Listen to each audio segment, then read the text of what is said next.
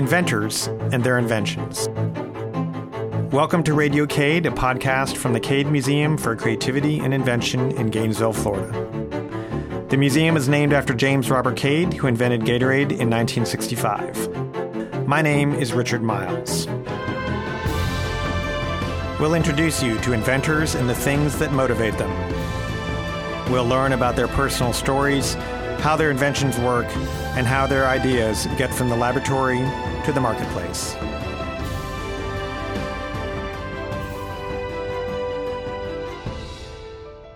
Necessity is a mother of invention, and one of the places in the world that has had to be the most inventive is in Cuba for about the last 60 years. And here, uh, as our guest today, uh, we're, it's a pleasure to have uh, Randy Batista, uh, longtime local. Randy, you've done a little bit of everything, so it's hard to describe. we have. Um, we also have uh, Gabi Azcui, uh, who's the curator of the exhibit um, that we're going to be talking about, and Jorge Lavoy. Uh, welcome, all of you. Thank you. Thank you. First of all, uh, let's tell listeners what we're actually talking about. There's an exhibit called uh, Cuban Ingenuity the artistry of the everyday inventor. It uh, is opening soon, or at least a sneak peek on uh, March the 9th, and it's going to run through the end of the year. And um, basically, I'm going to let Gabi give a very short description uh, before we talk about it more in detail. What exactly is this uh, exhibit about, and what are people going to see when they walk in the door? So, Cuban Ingenuity is a compilation of videos, objects, and graphics that will be in the West Gallery in the Cade Museum. We will have around 45 50 objects of different sizes, medium, small, and some uh, videos that will project the reality in these days in Havana. So, um, Gabi, just to clarify, you and Jorge, um, did you personally select or curate all of these, uh, all the objects in the exhibit?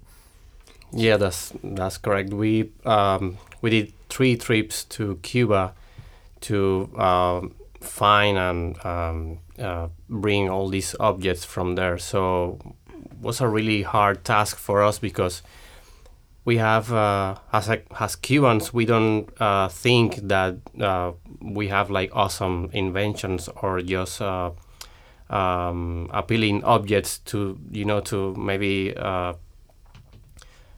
people from you know um, U.S. or uh, countries that have a lot of progress. Mm-hmm. You know, big big countries with um, you know a bunch of tools and the resources. So. Right as Cubans, you have uh, the idea of uh, just invent, and it's normal for you. You spend your whole life doing that.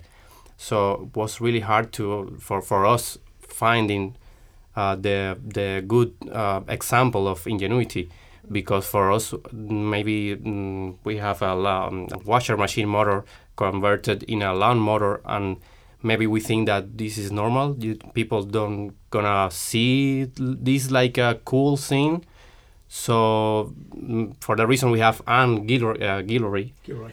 Gilroy uh, she's the curator of the Thomas Center, and she was all the time like our U.S. eyes, you know, seeing right. yeah, seeing the other part. Oh yeah, bring that one too because this that that's gonna be cool. That that's gonna be you know interesting, and that was a whole conflict with the curating and finding the right objects. Right.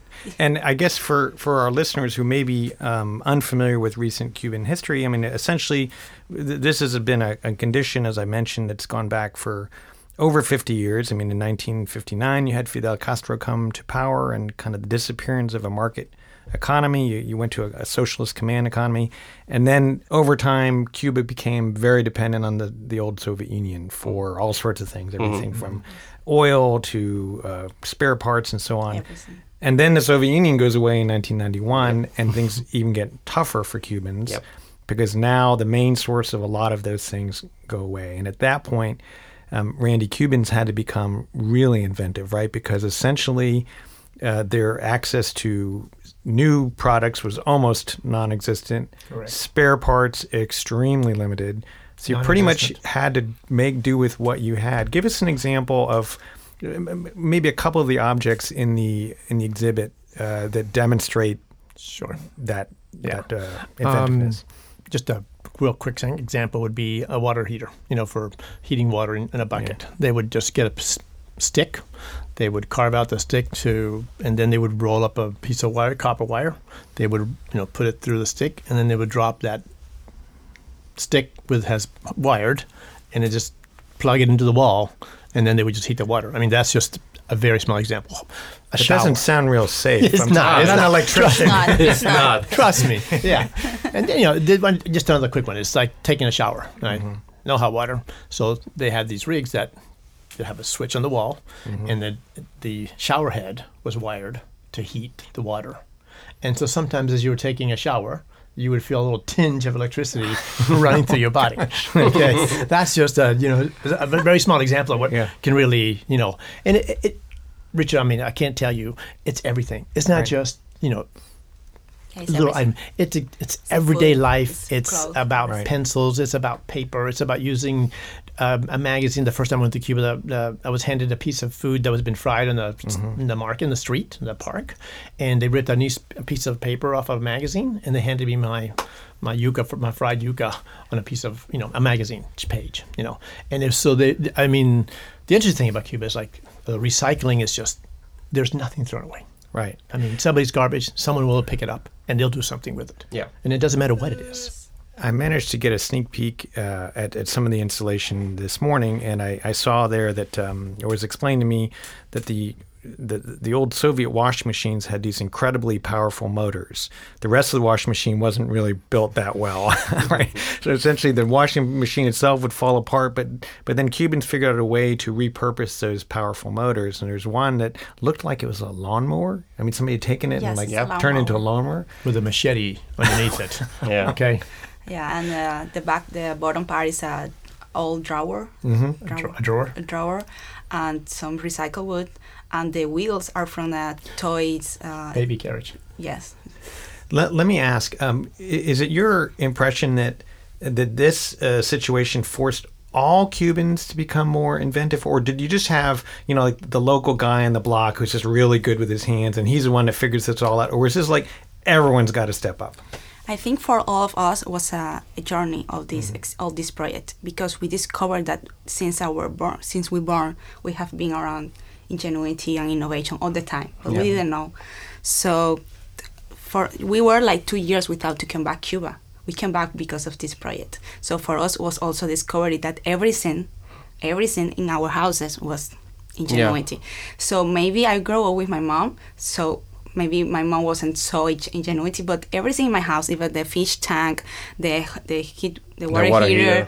the antenna to get foreign channels, everything was ingenuity.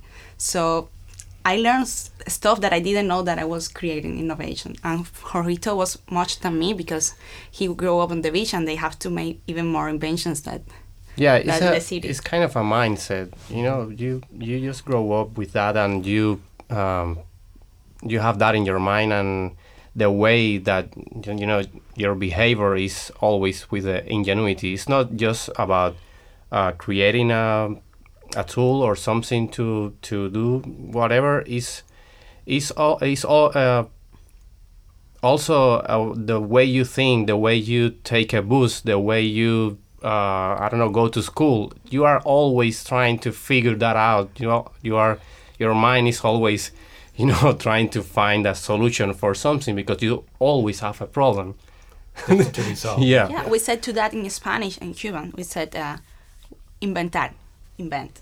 So it's like a normal thing. We said, oh, you have to invent.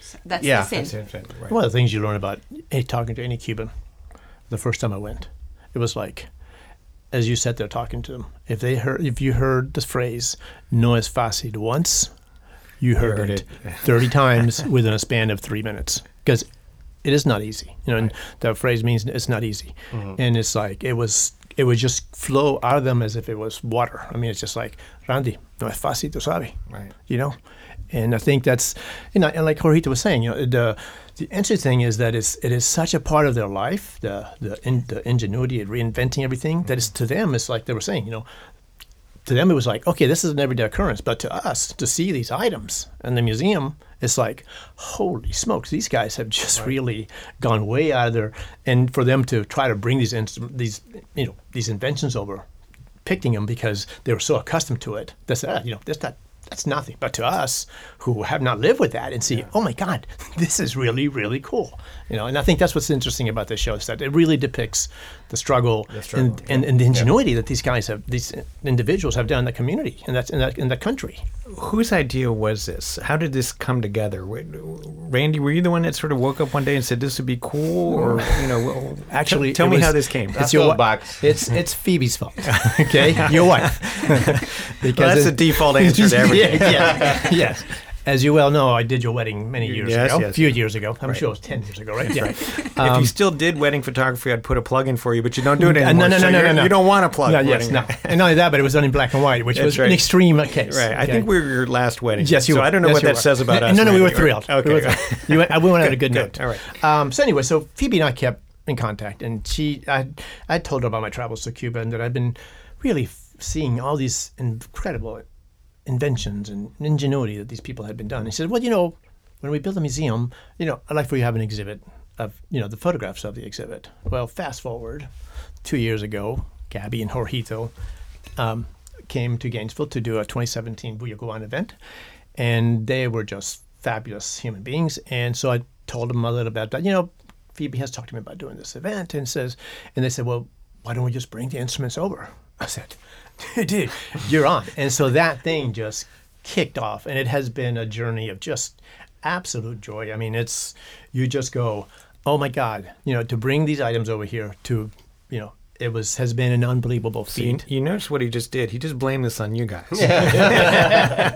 Anything goes wrong, Yeah. Jorge and Gabi, it was totally Yeah, their yeah, idea. I was Right. just, uh, you know, I was just a catalyst instrument. So, so tell me your personal stories, uh, Gabi and Jorge. I mean, we're uh, both of you were born in Cuba, in Yeah. Havana. in Havana. Yes. Um, when did you come to the United States? Uh, we came like three years ago exactly, Okay.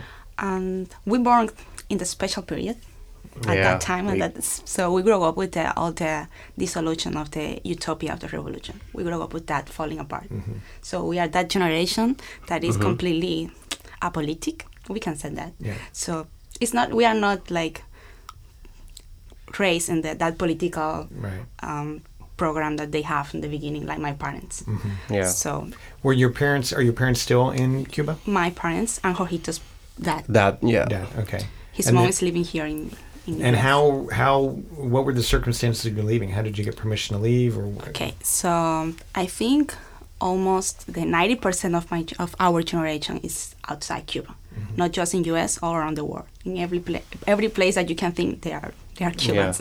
So I think was a professional and economic thing. Mm-hmm. Was like a, in Cuba we work a lot in filming, in arts, in galleries, but I think was a top for us. We wanted to do more, and U.S. was the the easiest step because we before to came here we were working in US like for two years coming back and forth Yeah. working in different uh, Yeah, museums, arts galleries, yeah. yeah. so was the the the easiest step I think was the, the natural step to continue we wanted to learn English we wanted to learn how you know how how the system works in internet or any a lot of stuff that we don't have there so um, because I was working with um, in, in US for like two years. I had a cultural visa, so I and at that time was open the the uh, law that Obama removed later. Mm-hmm. And Jorgito had a Spanish passport, so we, we were able to come here easily without any trouble. Did did both of you um, train as as artists, or is that what you studied in school, or how did you kind of move into that that area? So we have different backgrounds that in some point uh, they are they, they are linked. But I study art history in Havana University, and after that I spe- I specialize in contemporary art. So I was working always in galleries and museums. In my part, uh, um, first I studied uh, music uh, for uh, elementary school, and then I went to National School of Arts for drama.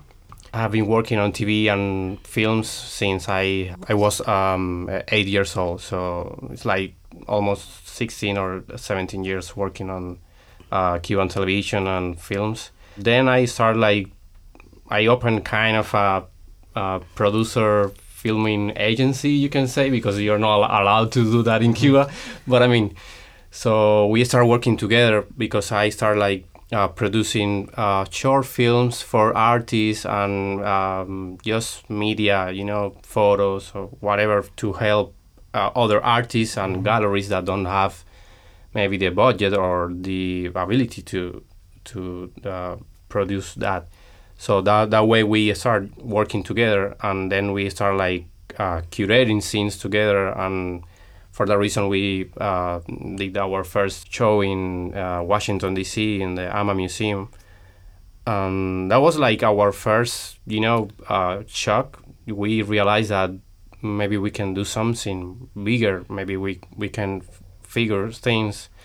And after we saw all the way the the the world uh, works, and now Cuba is like you are isolated. You don't have credit cards. You don't have you know uh, online uh, way to Information, yeah. in, it's just information. We start watching YouTube videos on how to create stuff, and we don't have that in Cuba. We have to uh, ask to the neighbor if the 100 currency. I mean the the uh, 10.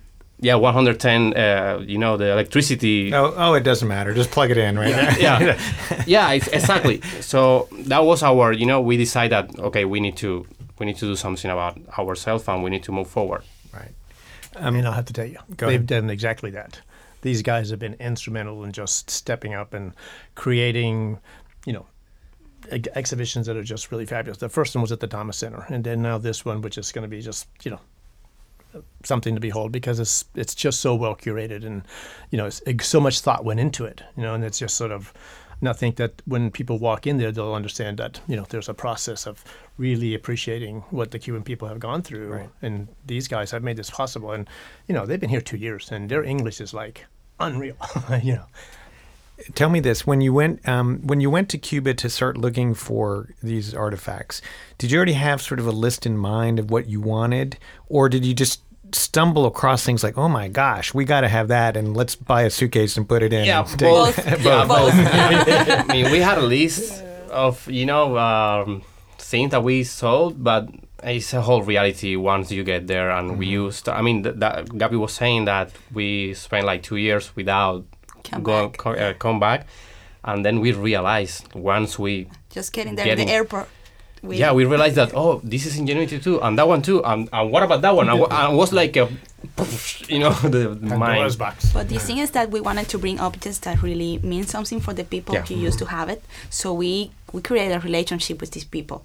And was we learn a lot because sometimes people there love objects because sometimes objects are family have been with them for 30, 40 years. So it's like giving give it to you that object means a lot for them. Right. Yeah. Right. So in many cases they didn't want money or anything. They just wanted an object A, re- a replacement. I uh, see. Yeah. something Interesting. and know that the object will have a nice a nice home. yes. All right. Um, Randy, so, uh, you know, I'm just guessing here, but I think you're maybe of a different generation than Jorge and Gabi. It's, it's, it's hard to tell. I Yes, can, Richard, I thank can barely I Yes, notice. I'm just sort of going out on a limb here. yes Richard I had a big birthday last week okay well I was in Cuba so yeah But, but as we know, as, as you know well, you know every every generation of Cuban has a different story, Sure. Right? Absolutely. So, uh, you know, your your Cuban background. Tell us what your story is, or your parents' story, um, and you know, how did you know, give us a nutshell of how did Randy Batista become Randy Batista? How'd you end up in Gainesville, and how'd you end up back in Cuba? Well, if I gave you all my real names, you would you know exactly my history, but we will go past That's that. right. Um, so my situation was that my dad attended the University of Florida and he got his master's degree in soil science here. He was one of four kids that his parents sent him to Philadelphia to go to high school. Then he ended up getting his master's here. Met my mother from uh, through her brother who was attending university as well, and, and she was in Tampa. And six months later, they were married, madly in love. Uh, my dad was doing uh, research work on soil science in Belle Glade, and he was doing it with the sugar corporations. And so we would travel; they would travel back and forth. Um, one of the interesting things that my dad did was that um, when my mother, I was conceived in Cuba, but when my dad realized that you know it was time to give birth, he shipped my mother both times to the states to make sure that both kids were born American citizens. So that at the- that little Right. that little event made a major Oh, difference. on- on- Absolutely. So at the time, your uh, just so I'm clear, your dad and your parents were living in Cuba, but he had studied in Gainesville, or had they already moved to the Yeah, no, he he would he had studied at the University of Florida. Then once he got his master's degree, he went to Belle Glade, worked at the experiment Ah, okay, station. Okay. and then he was traveling back and forth to Cuba. All right. With our- but he was bo- family he was born in Cuba. Your, He was, yeah, he was Cuban. He was one of 13 kids. okay. All right. And so I was uh, five years old when we moved over there. Mm-hmm. And um, when I got there, they called me El Bobo, which means an idiot because I couldn't speak Spanish. and then I left in 61, you know, got that's back what, that's what they told you, Randy. so it's a Spanish, yeah, right? yeah. and then, then I got here, and of course, I didn't know any English, so I had to relearn that, Yeah. you know, in the process. And it was interesting because mm, at that time, the, the, you know, I left in '61, so they had just started going from socialism to decided communism. My dad pulled me out of school because they had you know started to teach communism, and so they shipped me. They shipped basically. I was one of the Peter Pan kids, one of the Peter Pans. Right. Right. And then I ended up with my grandparents in, in Tampa. And then I came to the University of Florida here. And uh, but you know our generation is a whole different generation. There was a lot of the par- the kids who the parents who came over, the cream of the crop who left Cuba. You know, lawyers, doctors back in the late fifties and early sixties. You know, were of a different mindset versus what you've got now today, which is yeah. 60 years later, it's a whole different dynamic of what they're really en- enduring and living through. Well, you were part of a, a kind of a distinguished elite club, the Peter Pan. Uh, you know that that generation actually did pretty well for Oh, yeah. itself. I mean, in the State Department, I knew several a- ambassadors that were part of that Right. generation. Cuban Americans, that same story, came over you know at very young age without their parents, and ended up doing quite well in the in the U.S. system. Yep. Tell us now. Uh, this exhibit at the Cade Museum is part of a larger. Um, program that uh, is that you're doing as well, Randy? Are you are you culpable? Well, I am culpable. Okay. Yes, Tell my- us a little bit more about my it. crazy idea. Uh, Bulla Cubana, right? Tell us what it what that is, what it means. So Bulla Cubana um, came about because when I was traveling to Cuba, uh, doing my documentary work for since '96, I noticed that regardless of what people had, one of the things that you noticed is that art, culture, was just rampant. I mean, they just live for that, and it's so it became like their lollipop to exist, literally. I mean, they may not have any pencil, they may not have any food, they're you know drinking sugar water, frying plantains, but that culture and that art resonated without even blinking. So I decided after coming back, and, and I think in 2016, I asked uh, uh, Pons over at the uh, Coffin Center about doing an exhibit at their gallery, and he said, you know, absolutely. So that opened the door to doing an exhibit there of a naive artist. And then when people found out that I was doing this, all of a sudden, all of the institutions ended up joining us. We had the Harn Museum, we had Thomas Center, we had the Florida Natural History Museum, the Phillips Performing Arts Center. And the interesting thing to me was that for the first time ever, this community had embraced an event that they would all collaborate because that had never existed before. And to me, that was a mission that really Bulla Cubana was instrumental in doing. And hopefully, this will be a stepping stone to really setting a future for you know, what I hope to become, you know, and the community does for Gainesville to become an art city for the arts, you know, a destination for the arts. And so that's what we're really, that's our final goal. Mm-hmm. And so we're now already on, on 2021. We've got all five of the major institutions already signed up to travel to Cuba and look for talent. And um, we're going to have a, an exhibit at the Cade Museum with a very fabulous collector in, out of Tampa who has a beautiful, and this, the guy who owns the Esterio Segura's car that's Oh, right. behind the. Tell us a Cade little bit. Museum. Tell us a little bit about that car. I'm gonna, I'm gonna, I'm gonna Gabby, Gabby- Gabby and Gabby Jorgito because these guys are the ones that have been really. Okay, so we, we have this, just so listeners are aware, we have this really cool car sitting in back of the Cade Museum, but there's something very distinctive about it. I'm going to let uh, Gabi or Jorge tell us about it. Okay, the car, the name of, it's, a, it's a sculpture. The title is Hybrid of Chrysler. Was made in 2016 for the Cuban artist uh, by the Cuban artist Esterio Segura. He has been working with these hybrids for a long time, and this car have been uh, we can say that flying Yeah. all around the U.S. and Europe. Was first on the Tampa Museum of Art, then traveled to the Venice Biennale then traveled to Washington D.C. to the Kennedy Center, and now is here at Gainesville in the Cade Museum. But you have to describe, remember, this is radio Yes. here, right? Yeah, yeah. So you got to describe what does a car look like? Okay, so it's a 1953 Chrysler limo with wings. So it's when you see it's a huge sculpture that seems like will fly, but really don't. don't. Yeah, we, we are talking about that 30 feet wings on top of a Chrysler That is 18 feet. 1953. What? 18 feet wide, right?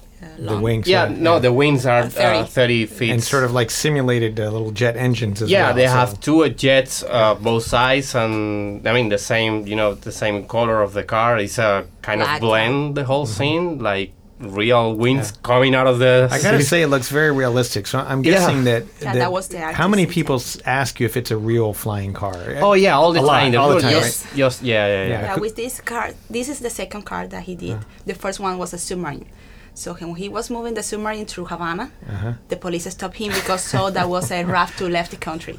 so that's uh, every scene, every time that he Yeah, made this invention. that's on video, man. All right. So illicit planes and submarines come to the Cade. Uh, we yeah, got- one we of, got it all. One of the things that when we started thinking about the the Cuban Ingenuity exhibition, we, I mean, after we moved to Gainesville, we start thinking, we really start thinking about bringing value to Gainesville because we really, it's the first time that we feel like home after we moved to to US in general.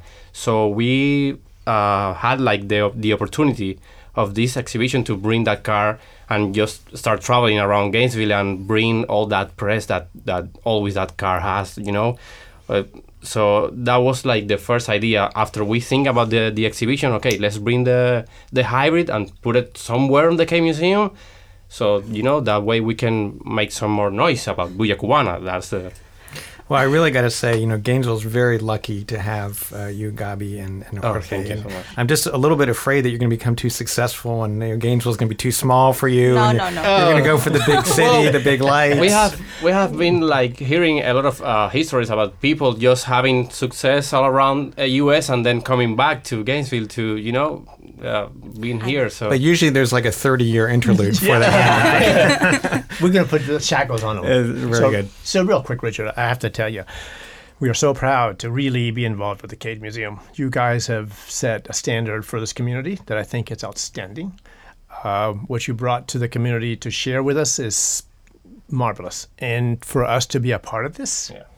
it's just brilliant. And thank you so much for you guys, what you do with the museum, because it truly is a fine piece of art. And it's just a f- wonderful instrument to really talk about inventions and what we can do. So thank you both. Well, for Randy, doing thanks that. for hearing that, and uh, and I'll make that check out to Randy Batista with, a, Yes. with a B. So, um, but thank you all of you for coming on to Radio Cade. It's been a great discussion, and, and really strongly encourage listeners to come by and take a look. Again, uh, we have a sneak peek on March 9th, and uh, but we'll have the exhibit on Cuban ingenuity through the end of the year. So, thanks very much. thank you. I'm Richard Miles.